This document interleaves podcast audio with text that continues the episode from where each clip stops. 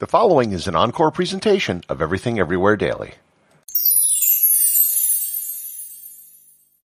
Henrietta Lacks was a mother of five who died of cervical cancer in 1951 at the age of 31. Before she passed, a tissue sample of her cancer cells was taken. Those cells have become the basis for decades of cancer and biological research and have also been at the center of one of the greatest medical ethics controversies in modern times. Learn more about the immortal Henrietta Lacks on this episode of Everything Everywhere Daily.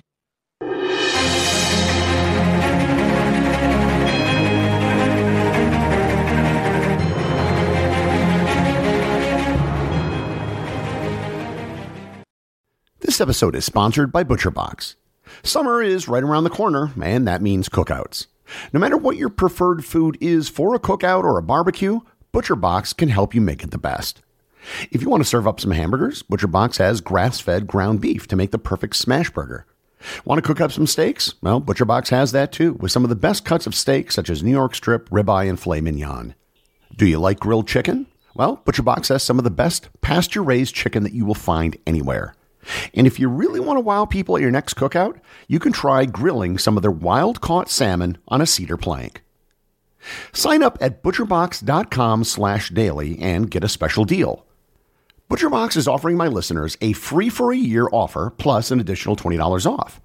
You can choose salmon, chicken breasts, or steak tips free in every order for a year. Sign up today at butcherbox.com slash daily and use code DAILY to choose your free for a year offer, plus get $20 off your first order. If you're struggling to lose weight, you've probably heard about weight loss medications like Wegovy or Zepbound, and you might be wondering if they're right for you.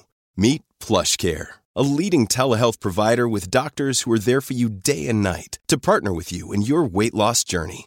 If you qualify, they can safely prescribe you medication from the comfort of your own home. To get started, visit plushcare.com slash weight loss. That's plushcare.com slash weight loss. Plushcare.com slash weight loss. Henrietta Lacks was born in 1920 in Roanoke, Virginia. She was an African American woman whose mother died when she was four years old, giving birth to her tenth child. Her father was unable to raise ten young children, so Henrietta was sent to live with her grandfather.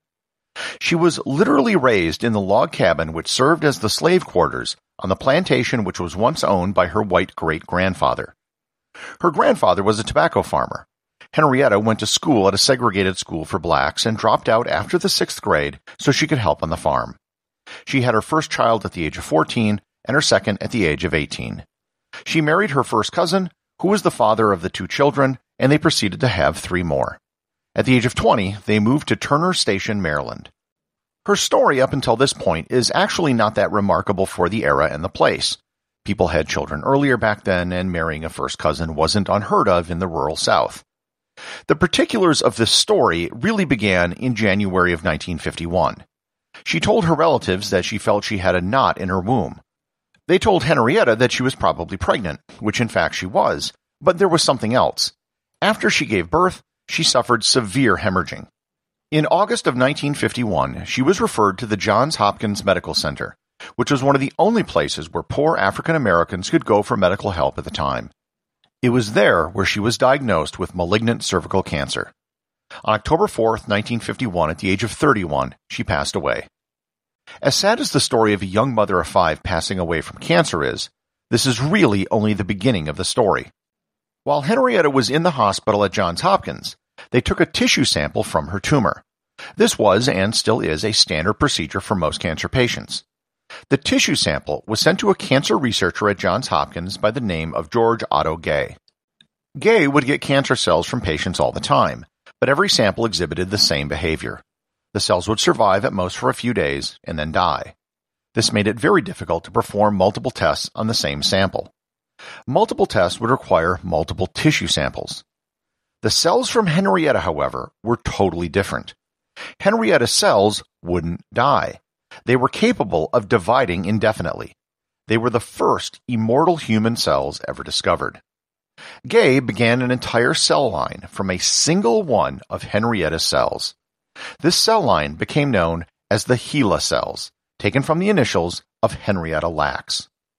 This cell line, because it could reproduce indefinitely, became invaluable for biomedical researchers. The HeLa line has been influential for many medical discoveries over the last 70 years. Jonas Salk used the HeLa cells for developing the polio vaccine. In 1955, the first cloned human cells were from the HeLa line. Almost every area of medical research over the last 70 years has used the cells from Henrietta Lacks. Cancer, COVID-19, in vitro fertilization, and AIDS researchers have all used the HeLa cells. The cells have been used to test gene splicing as well as the effects of radiation. Many consumer products have been tested on the cells to see if they were safe for humans. Over 17,000 patents have been issued on techniques developed using HeLa cells. It has been estimated that over 50 metric tons of cells have been created from the single cell from Henrietta which was used to create the HeLa cell line. Moreover, medical companies have made millions of dollars selling and cultivating the HeLa cell line over the years. And at no point did Henrietta or her family ever consent or know what was happening with these cells. The family began to realize that something was up in the 1970s. The HeLa cell line had become contaminated with some other cell lines and they needed genetic information from the family to figure out which cell lines were which. In 1975, through a chance conversation, the family found out that Henrietta cells were still being used for research. The source of Henrietta cells was finally revealed to the public in a series of articles published in 1976. Technically, no laws were broken. There were no laws on the books at the time which prohibited what happened, and there was a court case in 1990 in which the California State Supreme Court indicated that discarded tissues couldn't be claimed as property and could be commercialized. The issue crossed another ethical line in 2013 when German researchers published the entire genome of the HeLa cells, thereby exposing private medical information for all of Henrietta's descendants. Again, there was no consent or notification given to the family before this happened. The movement to begin to honor and recognize Henrietta Lacks began in 1996 when Howard University hosted the first HeLa Women's Health Conference. To coincide with the conference, Atlanta declared it Henrietta Lacks Day. In Turner Station, Maryland, where she lived at the time of her death, there are annual events to celebrate Henrietta Lacks. Johns Hopkins, where she originally went for treatment, instituted the Henrietta Lacks Memorial Lectures and built a research building named after her. Her story has now been the subject of documentaries, a film starring Oprah Winfrey, a best-selling book, a stage production, countless articles, an episode of Law and Order, and of course, podcast episodes. In 2020, the first steps were made to make financial reparations to Henrietta Lacks and her family for the use of her cells. The Howard Hughes Medical Center made a six-figure donation to the Henrietta Lacks Foundation. The UK biotech firm Abcam likewise made a donation, and Francis Collins, the director of the U.S. National Institutes of Health, gave part of his 2020 Templeton Prize, worth $1.4 million, to the foundation. The Henrietta Lacks Foundation gives grants to people who have unknowingly been part of historic medical research studies and to their families who did not benefit from that work. This includes Henrietta's own descendants, as well as black men who from 1932 to 1972 were unwitting participants of government syphilis experiments. While the story of Henrietta Lacks is sad and tragic, ultimately her cells probably saved millions of lives.